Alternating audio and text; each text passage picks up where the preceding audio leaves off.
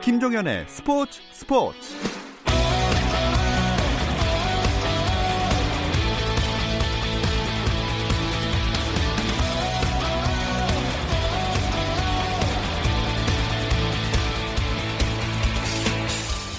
스포츠가 있는 저녁 어떠신가요? 아나운서 김종현입니다. 오늘 하루 스포츠계를 돌아보는 스포츠 타임라인으로 김종현의 스포츠 스포츠 출발합니다.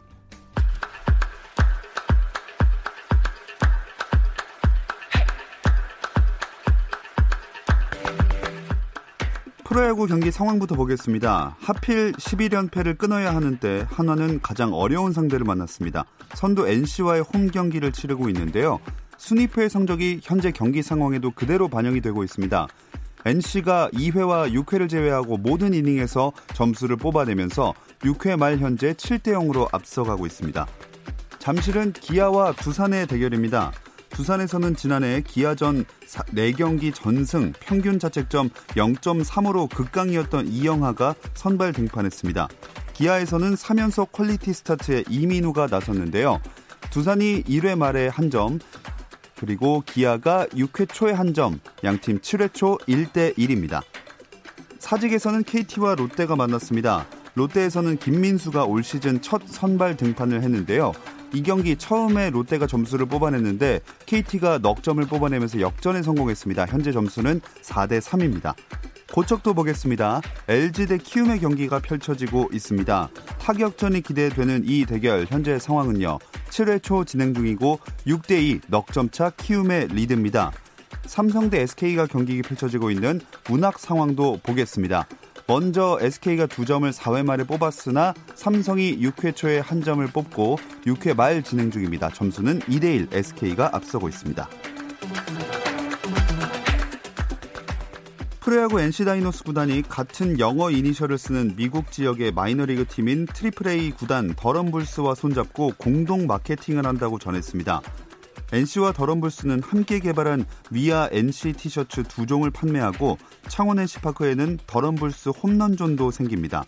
NC는 이곳에 떨어진 홈런 수만큼 구단 마스코트인 단디와 세리 인형을 더럼불스 구단에 선물하고 더럼불스는 주민에게 NC를 알리는 데 인형을 활용할 예정입니다. 미국 프로농구 NBA가 코로나19 사태를 뚫고 오는 8월 리그를 재개합니다. NBA는 오늘 이사회에서 8월 1일부터 남은 시즌을 재개하는 방안을 승인했습니다. 잔여 경기는 플로리다주 올랜도 인근의 디즈니 캠퍼스에서 무관중으로 열릴 예정이고 30개 구단 중 양대 컨퍼런스 상위 8위까지 16개 팀과 플레이오프 진출 가능성이 있는 6개 팀까지 총 22개 팀이 각각 8경기씩을 치릅니다. 한국 여자 프로골프 투어 롯데 칸타타 여자 오픈 2라운드에서 김세영이 이글 1개와 버디 8개를 더해 코스 레코드 타이 기록인 10언더파 62타를 몰아쳤습니다. 2라운드 합계는 12언더파로 첫날 공동 52위에서 단독 3위까지 순위를 끌어올렸습니다. 오지현이 선두와 한타차 2위에 올랐고 어제 1언더파로 공동 73위까지 밀렸던 최혜진도 오늘 버디만 9개를 잡고 합계 10언더파가 돼 김효주와 함께 공동 4위에 자리했습니다.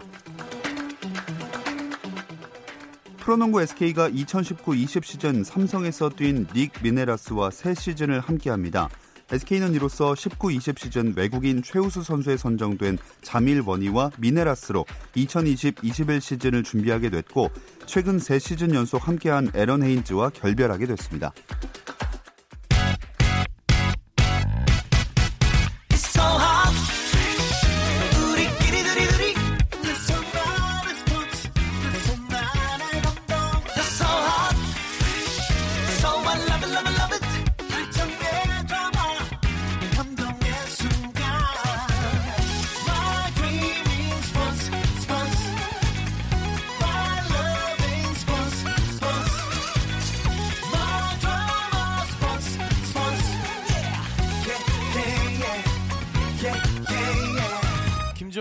스포츠 스포츠.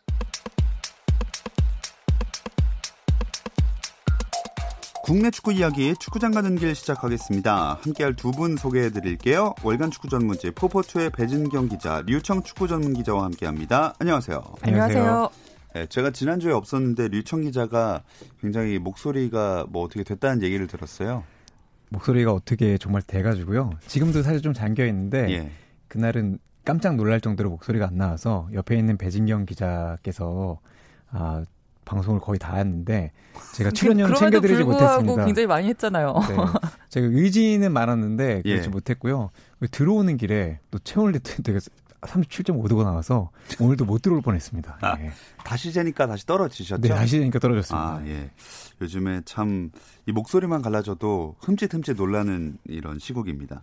K리그가 무관중으로 그래서 치러지고 있는데 그러기엔 아쉬울 정도로 이슈들이 참 많이 생기는 것 같아요. 네, 뭐 사실은 무관중이어서 나왔던 그 아찔한 풍경도 있었고요. 또 K리그 2에서는 뭐 새로운 라이벌전이 열리는 그런 챕터가 열리기도 했고 이번 주에는 감독과 선수와 관련된 그런 얘기들이 많이 나왔는데 뭐 확실히 관중들이 그 현장을 찾으면서 봤다면 훨씬 더 풍성한 사연들이 음. 더해지는 그런 시즌이 아니었을까 싶습니다. 네, 현재 K리그에서 가장 핫한 감독이라면 단연 김남일 감독이겠죠. 네, 전에도 이 시간에 얘기했는데 어, 버터볼을 표방한 예. 버터 같은 축구를 하겠다.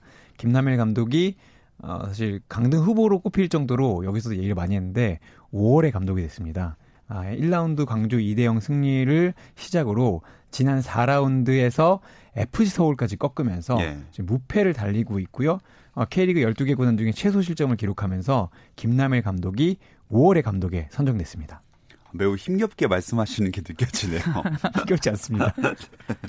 아이 그, 그 전부터 잘해왔지만 이 최용수 감독의 FC 서울을 꺾은 게 이 막 언론에서 막 이야기하기 시작한 그런 시발점인 것 같아요.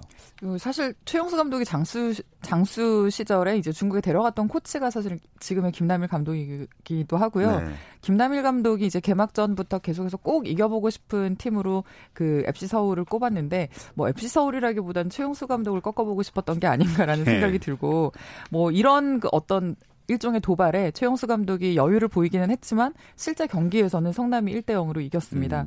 음. 초보 감독이 베테랑 선배를 꺾은 결과도 흥미로웠지만 이날 후반 37분에 교체 투입한 토미가 후반 44분에 결승골을 터트리면서 네. 그 김남일 감독의 어떤 상황 판단과 그 대처 능력 음. 뭐 이런 부분에 대해서도 좀 관심이 쏠리고 있는 상황입니다.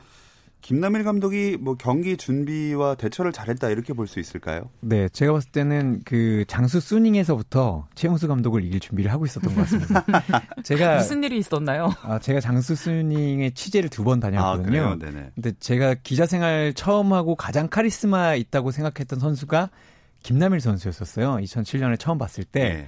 근데 장수에서 제가 본 김남일 코치는 제가 본 가장 낮은 자세의 김남일 코치였고요. 어. 왜냐면 이제 그 클럽하우스가 아주 좋지는 않았는데 감독실이 있고 이제 코치실이 있는데 김남일 그때 이제 막내 코치는 어 회의장이죠. 회의실 전술 회의하는 곳에 한 켠에 어 책상을 갖다 놓고 저 이, 훈련 일지를 계속 쓰고 있었을 정도로 음. 그때는 이제 막내 코치였고 아마도 최용수 감독이 또 호락호락한 감독이 아니기 때문에 혹독하게 훈련을 시켰을 것이고 아. 그래서 더더욱 이기고 싶었던 것 같아요. 그리고 말씀하신 대로 경기를 정말 준비를 잘했고 사실 전반 끝날 때까지는 그래도 서울이 더 잘하는구나라고 느꼈는데 어, 오늘 인터뷰가 나온 걸 보니 김남일 감독이 끝나고 들어가서 초등학교 축구냐? 라고 선수들 아, 도발했다고 합니다. 끝나고요? 네, 전반 끝나고 아. 경기력이 워낙 안 좋으니까 그래서 후반에는 성남이 좋은 모습을 보여줬고 말씀하신 대로 토미라는 크로아티아 출신, 선수가 들어가서 결승골까지 터뜨렸습니다. 네, 하프타임 때 급성장을 했군요. 네.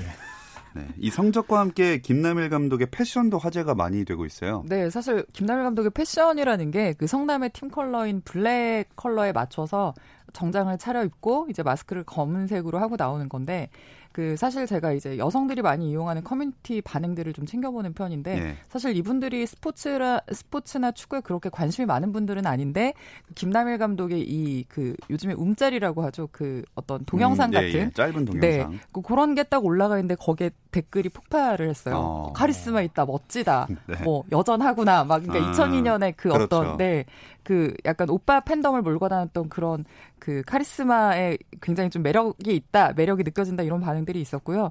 그 뭐 사실 이런 모습이 이제 어떤 감독까지 연상을 시키냐면 스페인의 아틀레티코 마드리드를 이끄는 그 시메오네 디에고 디에고 시메오네 감독까지 소환하는 상황이 됐는데요. 사실 시메오네 감독도 블랙 수트를 좀 예. 예, 즐겨 입거든요. 그리고 아무래도 카리스마가 있고 또 수비에서 굉장히 좀 균형을 강조하는 그런 축구들이 음. 어좀 많은 부분 연상을 시킨다. 뭐 예. 그래서 지금 별명이 남매오네 이런 것도 아. 있던데요. 아. 심지어 이제 팀명과 붙어서 성남매오네 이런 말도 봤습니다. 네. 아이 성적이 계속 유지돼야 별명도 유지가 될 텐데요. 근데 꼭 요새는 정장을 감독들이 잘 안 입는 편 아닌가요? 사실 규칙도 없고 꼭 입어야 되진 않고 덥습니다. 예. 네, 그라운드는 겨울과 여름만 있는데 지금 사실 여름에 속하기 때문에 그리고 게다가 검은 양복이잖아요. 네. 상당히 더울 건데 김나일 감독이 예의 차원에서 입을 거고 어쨌든 어, 나의 패션은 올블랙이 아니지만 계속해서 블랙을 입고 나오겠다. 라고 했는데 여름이 좀 기대됩니다. 지금 여기에 말을 좀 붙이면 예. 일단은 이제 본인 신인 감독이니까 11경기 그러니까 지금 K리그 1이 12팀으로 운영이 되잖아요. 그러니까 예. 이한 바퀴를 다 돌 때까지는 신인 감독의 예의 차원에서 아. 일단은 정장을 입고 나오겠다라는 말을 했습니다. 한여름에 벗겠다는 얘기네요. 그건 이제 봐야 되겠는데. 제가 볼 때는 앉으면 음. 못 벗을 것 같습니다. 지난 아, 시즌에 징크스로. 네, K2에서 1등을 하고 올라온 박진석 감독이 박진석 광주 감독이 예. 겨울 양복을 계속 입고 나왔거든요. 아. 여름까지. 그 이유는 지지 않아서 못 벗겠다. 아. 그래서 19경기 만에 벗었는데 김남일 감독도 제가 봤을 때 앉으면 계속 입지 않을까 싶습니다. 아, 과연 계속 앉아서 검은색 양복을 입게 될지 한여름에도 기대가 됩니다. 근데 개막을 앞두고 시즌 전망을 할 때 여기 나와 계신 배진경 류청 기자뿐만이 아니라 송지훈 박찬준 기자도 성남을 그렇게 높은 순위에 안 뒀던 걸로 알고 있는데요. 저는 성남을 보, 제가 그래서 몇 위를 했나 이렇게 보니까 9위라고 했던데 저는 아. 생각보다 높은 높은 네 생각보다 그래도 나름 합리적인 순위라고 생각을 했는데 예. 이 왜냐하면 사실 감독 데뷔 시즌에 대한 기대는 저는 개인적으로는 좀 높지 않은 편이거든요. 음. 왜냐하면 이 초보 감독들이 이상은 높은데 뭐 전력이라든가 아니면 어떤 팀의 환경이나 이런 거를 봤을 때 이상을 실현시키기가 굉장히 좀그 음. 시행착오가 분명 분명히 좀 생기는 편이어서 저는 사실 그 뚝심 있게 밀고 나가는 힘이 조금 약하지 않을까라고 생각을 했는데 또 막상 이렇게 어, 뚜껑을 열고 보니 어, 굉장히 지금 상위권을 달리고 있어서 음. 어, 어차피 이번 시즌은 경기 일정도 줄었는데 이 분위기를 계속해서 조금 잘만 타면 뜻밖의 또 좋은 성적이 나올 수도 있겠다라고 지금 태세 전환을 하고 있습니다. 네, 어, 굉장히 급격하게 류청 네. 기자는 하늘을 바라보고 계시네요. 심지어 제가 강등 후보라고 꼽아서 할 말이 없습니다. 제가 어, 지금까지 성적으로 보면 저희 완전한 우판이고요. 그리고 전 첫강 배고 좀 놀랐는데 음. 워낙 많이 바뀌었어요. 수비진도 바뀌고 물론 그 뒤에 이제 김영광이라는 골키퍼가 들어오면서 안정감이 좀 들긴 했지만 초보 감독의 어, 주축 선수들의 이적 이런 게 당연히 좋은 결과가 안 나올 거라고 봤는데 잘하고 있더라고요. 어, 제가 이대로 간다면 김남일 감독에게 사과 편지라도 써야 되지 않을까 하는 심정이고요. 다만 아직 시즌이 길기 때문에 어, 이런 모습을 유지하는 게 이제 숙제로 좀 남은 것 같습니다. 네. 자, 축구에만 종사해온 우리 축구 기자 두 분께 그럼 다시 여쭤보겠습니다. 아시아 챔피언스 리그도 노려볼 만 합니까? 아, 어렵지 않을까요? 아시아 챔피언스 네, 거기까지는 왜냐하면 사, 아시아 챔피언스 리그는 이 4위까지잖아요. 예. 근데 결국에는 그 시즌 하반기로 가면 좀 아마 이 4강에 드는 팀은 좀 더 전력이 두껍고 음. 그리고 뭔가 전술적으로 변형이 좀 어, 용이한 그런 팀의 몫이 될 것 같습니다. 네. 뭐 그렇게 된다면 김남일 감독이 갑자기 이제 국가대표팀 감독 후보 어. 정도에 오를 수 있을 것 같아요. 정말 그렇게 된다면 근데 정말 쉽지 않을 것 같고요. 어 그리고 이제 K리그의 리그적인 특징이 봤을 때 처음에는 장점이 강조되다가 나중에는 이제 서로의 장점을 막는 축구를 하게 되는데 음. 김남일 감독이 그 양복을 계속 입겠다고 선언한 11경기 동안에는 어쨌든 간에 초보의 어, 메리트를 누릴 수 있다고 생각은 해요. 근데 한 바퀴 돌면 선배 감독들이 어, 김남일에겐 지지 않겠다라고 나올 가능성도 충분합니다. 음. 아, 쉽지는 않아 보입니다. 아마 약점을 공략하는 축구가 네. 뒷부분엔 펼쳐질 수 있을 가능성이 있다. 이런 말씀이시고요. 또 지난주에 이슈가 됐던 게 황선홍 대 설기현 감독 맞대결 이것도 굉장히 많이 이야기에 올랐어요. 네, 뭐 2002 레전드 출신 감독들의 대결인데 이게 K리그 2에서 벌어지는 어 대결이어서 훨씬 더 이제 관심이 뜨거웠고요. 그 관심을 모았던 만큼 실전도 굉장히 치열하게 벌어졌는데 스코어가 2대 2 음. 무승부가 났고요. 이 네 골이 모두 후반전에만 나왔습니다. 그것도 어 후반 40분 이후로 세 골이 터졌거든요. 네. 그러니까 뭐 엎치락뒤치락하면서 거의 역전 뭐 다시 동점 이런 상황이 돼서 굉장히 좀 흥미진진했고. 있고요. 그 경남이 전반 8분 만에 선수 한 명이 퇴장을 당하면서 수적 열세에 놓였는데 굉장히 그 공격적인 의지를 가지고 계속해서 밀어붙이더라고요. 그런 것도 굉장히 인상적이었고 하지만 이제 그 대전에서 적절한 어떤 선수 교체와 대, 어, 어떤 대응으로 예. 뭐잘 버티면서 막판에 결국은 승점을 나눠 갖는 음. 결과까지 끌고 왔습니다. 이 경기도 그렇고 요새 K리그 2에 대한 관심도 꽤나 높은 것 같아요. 네, 한국 프로축구 연맹이 지난 2일에 수치 하나를 발표했는데요. K리그 2의 포털 중계 동시 접속자 수가 1만 3,782명으로 지난 시즌 1라운드와 5라운드까지 대비해서 71%가 늘었다고 음. 보여지거든요. 제가 최근에는 K리그 2 주, 아, 취재를 많이 갔는데 물론 무관중이지만 그 뒤에 이제 돌아오는 피드백이라던가 이런 게 좀 좋은 것 같아요. 아무래도 음. 어, 경남이라던가 어, 새로 이제 시민구단에서 기업구단으로 태어난 대전이라던가 그리고 또 이제 올라오려고 하는 팀들, 뭐 수원FC 이런 팀들이 돌풍을 일으키다 보니까 어쨌든 관심이 좀 는 것 같고 말씀하셨던 대로 이 어, 설기현과 황선홍이라는 2002 세대의 선풍적인 인기를 몰고 왔던 그분들이 이제 이부 리그에서 붙기 때문에 음. 아 그래도 설기현 축구 한번 보자, 황선홍 축구 한번 보자, 뭐 이런 생각으로 팬들이 좀 늘어난 것 같습니다. 네. 어, 감독으로도 많이 이슈가 되고 있지만 또 역대급 수준의 외국인 공격수 안드레 이렇게 선수 측면도 주목해 볼 만하지 않습니까? 네, 뭐 사실 지난주에도 그 이 외국인 공격수 안드레에 대해서 얘기를 했었는데 이 선수는 사실 K리그 2가 아니라 K리그 1에서도 지금 통할 만한 기술과 득점력을 가진 선수이고요.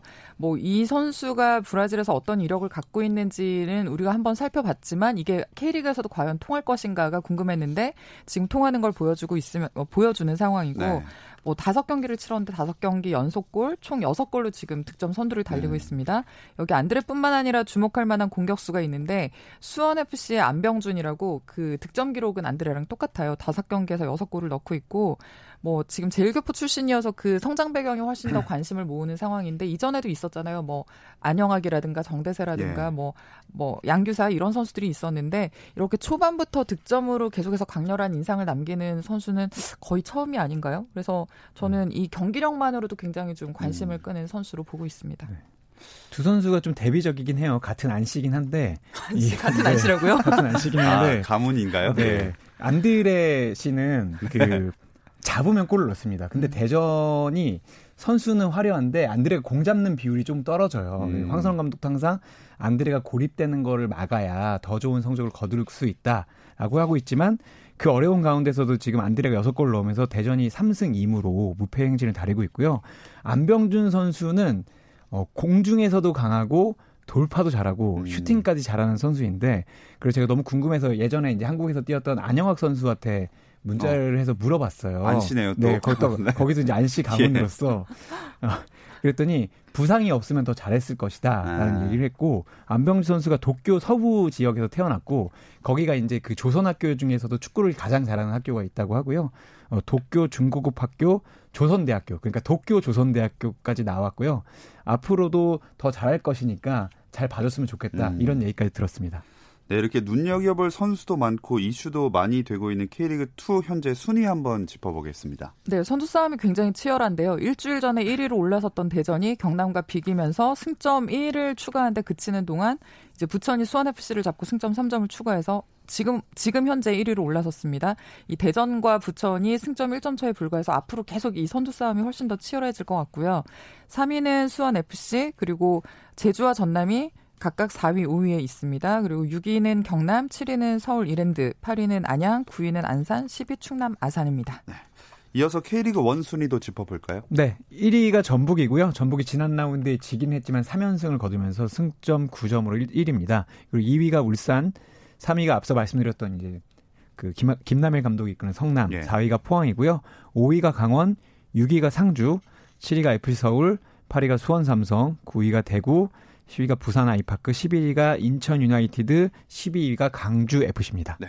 뭐 현재 경기가 얼마 치러지지 않은 상황이라 순위는 언제든지 바뀔 수 있는데 K리그 2는 주말 일정이 없고 K리그 1 5라운드가 오늘부터 지금 한 경기 하고 있죠. 네, 인천과 강원의 경기 지금 인천에서 벌어지고 있는데요. 저희가 스튜디오 들어오기 전에 전반전 상황이 20 아, 1대 1로 무승부 상황이었는데 지금 후반 15분이 흐르는 현재까지도 이 스코어가 유지가 되고 있습니다.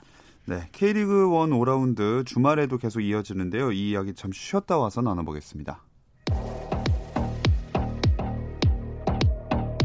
스포츠 잘 압니다. 김정현의 스포츠 스포츠. 금요일 밤의 축구 이야기 축구장 가는 길 듣고 계시고요. 류청 축구 전문 기자, 월간 축구 전문지 포포투의 배진경 기자와 함께하고 있습니다. K리그 1 5라운드 인천 대 강원의 경기는 현재 후반 62분 1대1로 계속 동점 상황이 이어지고 있습니다. 내일 토요일에도 세 경기가 예정돼 있죠? 네. 서울대 전북의 경기가 예정돼 있고요. 부산과 상주가 부산에서 붙습니다. 그리고 포항과 울산의 동해안 더비가 벌어집니다. 어, 일단 역사와 전통을 자랑하는 이 동해안 더비가 처음으로 올 시즌에 열리는 거죠? 네, 동해안 더비가 그동안 전적만 164경기, 두 배, 그러니까 굉장한 역사와 전통을 자랑하는 라이벌전이고요. 그만큼 사연도 많고 또 포항과 울산을 거쳐간 스타 플레이어들이 많은 만큼 그 인물과 관련된 역사적인 이야기들도 많은 편입니다.